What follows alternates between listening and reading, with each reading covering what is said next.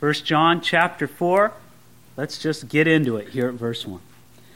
Beloved, do not believe every spirit, but test the spirits, whether they are of God, because many false prophets have gone out into the world.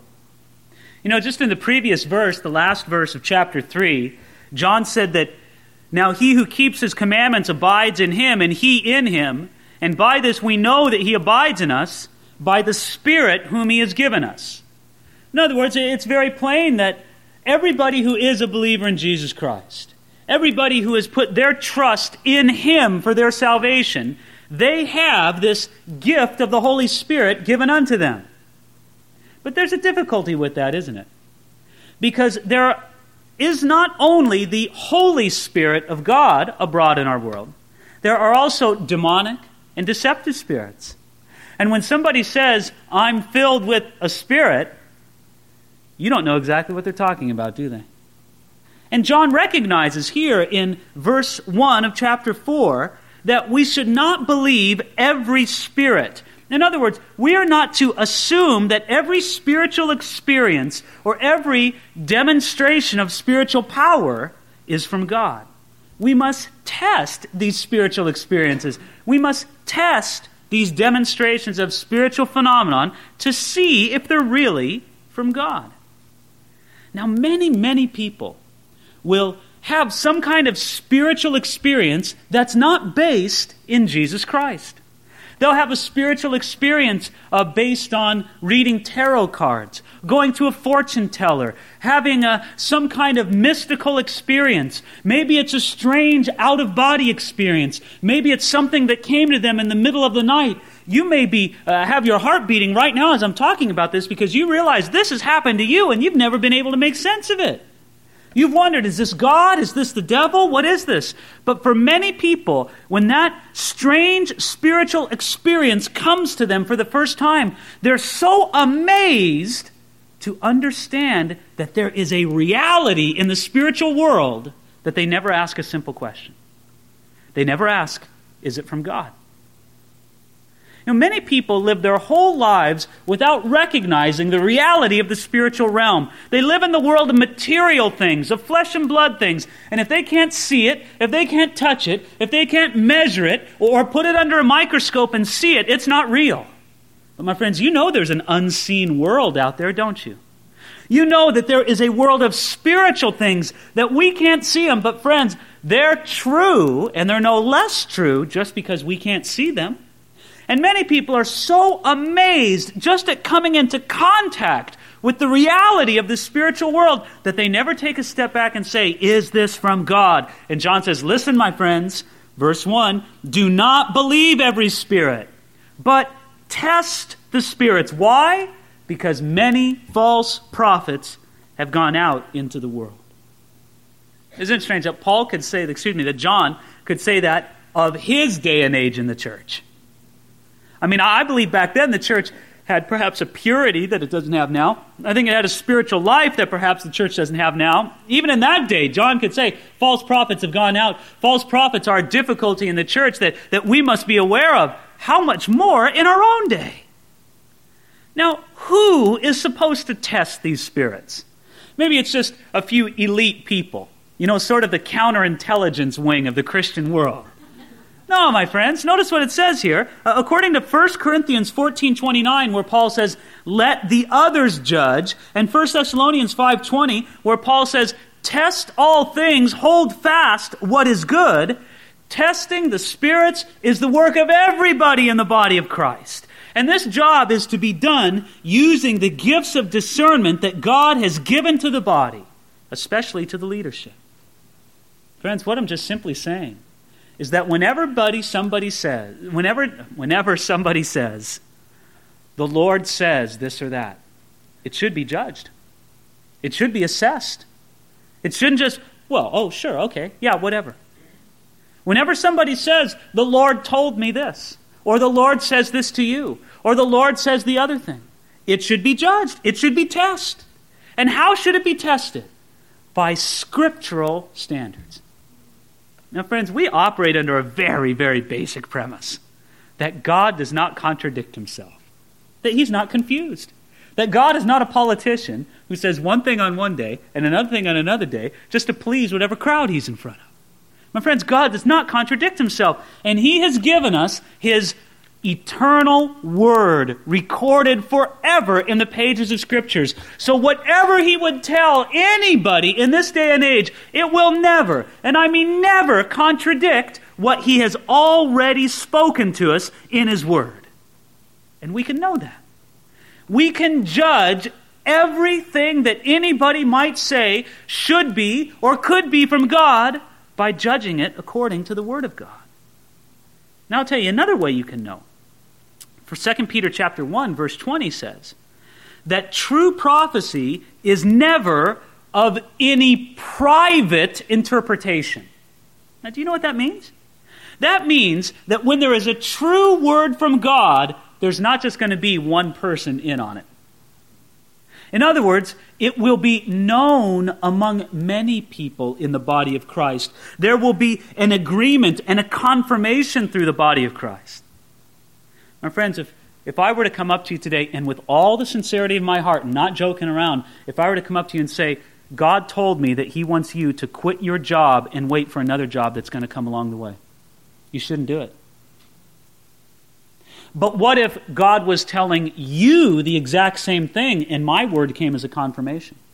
Or what if three other people in different circumstances with even stronger confirmation came and repeated the same thing to you? Then you might have something to go on. But, friends, we just don't run off because the Bible says that no prophecy is of any private interpretation. When God wants to say something to his people, he doesn't pick out just one person and then have everybody else close their ears.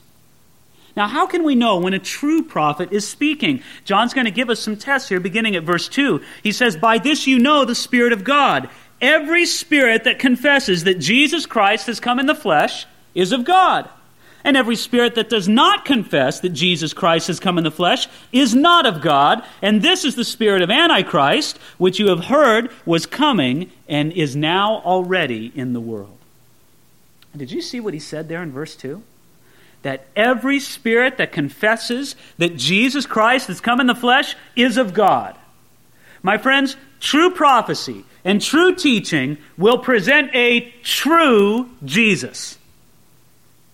Now, in John's day and age, there was a debate, a theological debate, over the nature of Jesus, over who Jesus really was. And the debate centered around this idea. There are many people who said, well, yeah, Jesus is God. Look at all the miracles. Look at the resurrection. Look at the words he spoke. We know he's God. But was he really a man? I don't think so. I don't think that he was a real man. As a matter of fact, there were people in John's day that denied that Jesus had truly come in a real body of flesh and blood. They taught that Jesus' body was really like a phantom. They even said things like when he would walk on the beach, he wouldn't leave footprints because he just was, you know, a, a, vague millimeter above material things. And his body wasn't a flesh and blood body like ours. He wasn't really human. And many of these people thought that Jesus was not really a man because of this. And you know what John says? He says, that's not true. And if they're not telling the truth about Jesus, then they're not speaking for God. Anybody who's really speaking for God is going to tell you the truth about Jesus. And Jesus came as a flesh and blood man. Now, I find this very interesting because in our day and age, some groups deny that Jesus is really God. Did you know that the Jehovah's Witnesses don't believe that Jesus is really God? They believe like he's a junior God, like a, you know, a, a, a, a subordinate God, that he's not the true God. Uh, Mormons don't believe that Jesus is God. Well, in a way they do, in a way they don't. They believe Jesus is God, and so can everybody else be. In other words, he's not the sovereign God that rules the universe. Muslims do not believe that Jesus is God. They believe that it would be a horrible blasphemy to call Jesus Christ God. My friends, that is the issue for many people today. Is Jesus really God? But I want you to notice something. Way back in John's days, I mean, just decades after Jesus left this earth and ascended into heaven, the debate was not about whether or not Jesus was God. Everybody knew that. The debate was was he really a man? And this false teaching said that Jesus was truly God, which was correct, but they said that he was a make believe man. My friends, can I tell you this morning that just as much as we need to be passionate about saying Jesus is God, and he is, Jesus is God, but it is no less important for us to say that Jesus is a man. Because it is both the deity of Jesus and the humanity of Jesus which save us. It's together. He is the God man. Jesus is fully man and fully God. So now, wait a minute. Are you telling me that he's 100% man and 100% God? I don't get how that works. That's all right. I don't think the Lord ever asked you to get how it works. He just asked you to see what the Bible says and to believe it. But my friends, Jesus is fully man and fully God. He is not human at the expense of his deity, and he is not divine at the expense of his humanity. There was a time in eternity where the second person of the Trinity, where God the Son added humanity to his deity. It wasn't subtraction. He didn't take anything away from his deity. He added humanity to his deity. And forever then, Jesus is the God man. And that's why John looks at us and he says, Listen, they're not telling you the truth about Jesus, then they're not really from God. Now, based on these verses, some people have thought that the only test of false doctrine is to see if a person confesses that Jesus Christ has come in the flesh. And do you see how this could cause a lot of problems for people? You know, those groups I just mentioned uh, the Jehovah's Witnesses, the Mormons, the Muslims, each one of them might say, well, Jesus Christ has come in the flesh. They don't have any problem with saying that. But, my friends, that's not the only criteria. That was just the specific issue uh, dealing with in John's day. The broader issue is are people telling the truth about Jesus Christ. And the principle of presenting a true Jesus is essential to the testing of spirits. No one who presents a false Jesus or a Jesus who is untrue to the scriptures can be regarded as a true prophet. You know, I don't know if you see this stuff on the cover of Time and Newsweek maybe in specials on PBS or other television programs. But today, there's a lot of interest in, or at least curiosity, about discovering the true Jesus. And many so called scholars say, we want to discover the true Jesus. Do you know what they mean when they say that? Let me clue you in what they mean when they say that. What they're trying to tell you is they say, the true Jesus is not the Jesus of the Bible. Oh, no. That is a make believe Jesus. We need to discover the true, so to speak, Jesus behind all those myths in the Bible. My friends, when I hear that, it just makes me want to do something sinful. It just makes me want to get angry when I hear that. I tell you, because, well, not that it really matters anything, but uh, I went to college. I went to the University of California at Santa Barbara, and I graduated with a bachelor's degree, and I graduated with honors, and my degree was in history. I know a little something about history and historical method and, and, how things are determined in history and how you can understand if something is historically true or historically unsubstantiated. And I'm telling you that those scholars who come and tell you that we can just throw out the biblical Jesus because he's a myth, because he's not historical, first of all, they're ignorant. And, and I'd say it to their face. Do you know why they're ignorant? Because they're ignoring the awesome historical validity of the New Testament. My friends, the New Testament is a historical document. This is not Hansel and Gretel. This is not the three little wolf, the three little pigs and the great bad wolf. My friends, it's not fairy tales, it's for real. This is talking about real people, real places, real times, and when you go back and do the archaeology and do the stra- do the history, everything that can be independently substantiated is independently substantiated. Now, if what can be proven is proven to be true, then I can take what can't be proven as historically reliable. My friends, the people, the scholars who just throw the New Testament out of hand as being unhistorical, they're, they're, they're just operating under the kind of presumption that says, well, I can tell you that the New Testament isn't historical because it says that a man rose from the dead, and we know people don't rise from the dead. Well, maybe they don't rise from the dead for you, but they do for a sovereign God who rules over life and death. If they just want to reject the supernatural and reject miracles out of hand, well, then they sniff their noses and say it's unhistorical. But, my friends, that's not a scholarly position, that's just a bias. That's just making up your mind and saying it's not true. They're ignorant, and I'll tell you what else about these so called scholars is they are arrogant. They are arrogant because what do they replace the firm Word of God with? What do they replace this reliable historical document with? Their own personal opinions. My friends, I'll tell you what it's like. They get a bunch of scholars, they sit around in the room, they say, Well, I think Jesus was a political revolutionary and he really wanted to start a civil war against Rome. Well, I think Jesus was a peasant preacher and just went around wanted to spread peace and love. Well, I think Jesus, and I think, and I think, and I think. Show me some historical evidence, why don't you? Show me some proof. Show me a document. Show me something from history. History deals in facts, not just in your vague opinions. My friends, we need to be settled about the truth about Jesus Christ. And I wonder sometimes because, you know, maybe some of you just aren't as experienced in these things as you might be. And maybe when you see that cover of Newsweek and it talks about the historical Jesus, or, or you see that special on television, you know, discovering the real Jesus, this and that, maybe you get a little confused. Well, maybe it's not real. Maybe there, there's something to this. Maybe, maybe it's not as reliable. My friends, I'm here telling you with all my heart and with all my educational background, what the Bible says about Jesus Christ is true. And if it wasn't true, I wouldn't be doing this. You can trust it. So, do they present a true Jesus? If they're not presenting a true Jesus, did you see what he said in verse 3? And every spirit that does not confess that Jesus Christ has come in the flesh is not of God, and this is the spirit of the Antichrist. To deny the true Jesus is the basis of the spirit of the Antichrist.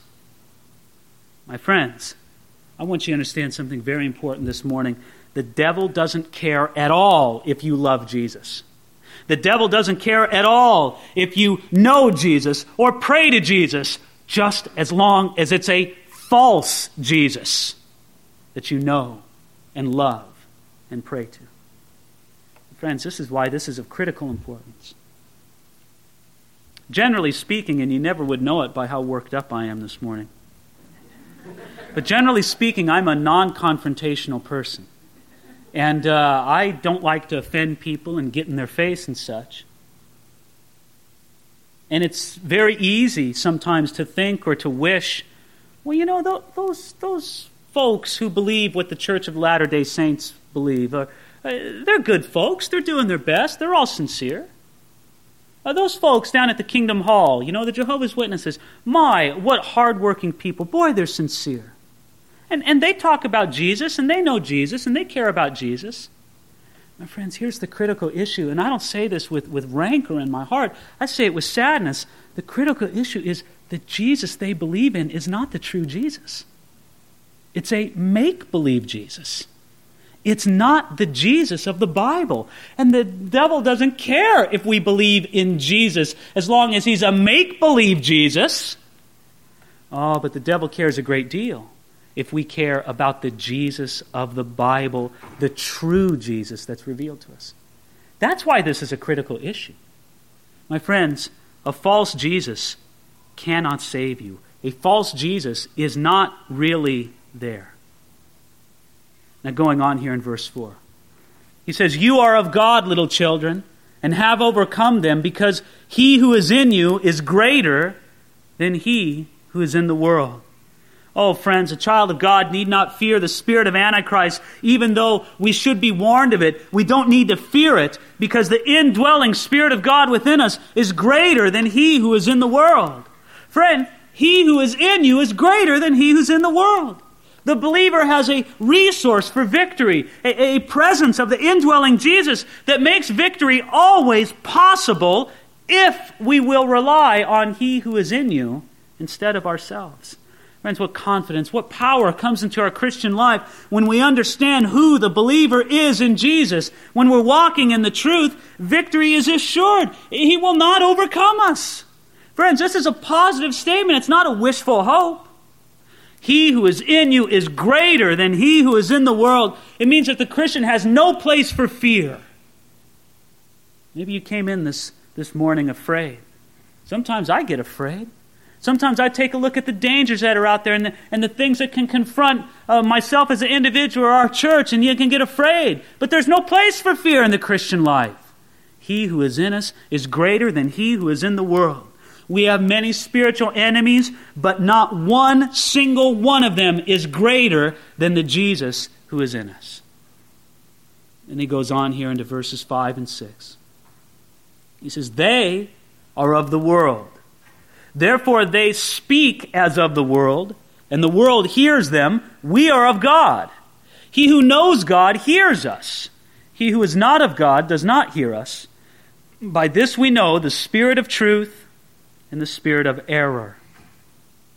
My friends, those who are of the world are evident because they speak as of the world. The evidence of the world is evident the influence of the world, I should say, is evident in their speech.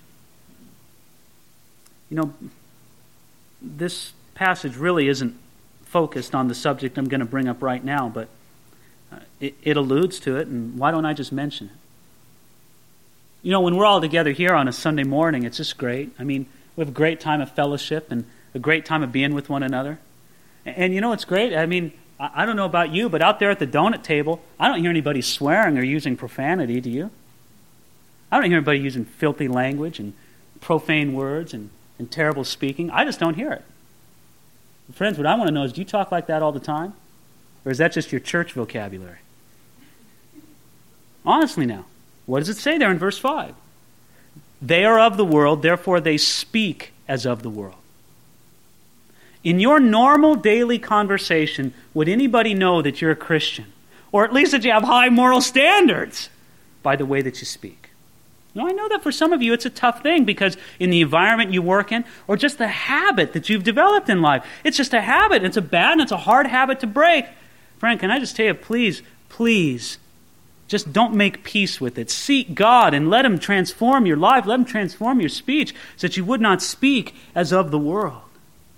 You see, those who are of the world are also evident, not just by what they say, but by who hears them. Did you see that in verse 5? They are of the world, therefore they speak as of the world, and the world hears them. You see, they don't face the rejection that the child of God will face from the world because they are friends with the world. And this brings up another thought into my heart. It's that when it says that the world hears them, it, we need to take caution on that. You know, we as Christians, we want to reach the world with the gospel, right? We want to bring it to them. We want to give it to it in a, way that they can hear, in a way that they can understand. And it's exciting when the world will listen to the gospel. But we must take care that the world isn't listening to us because we're speaking as the world.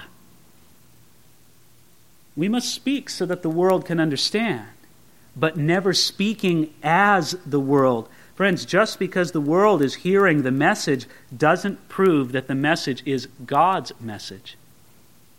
We need to speak the word of God. So he goes on to say in verse 6 We are of God.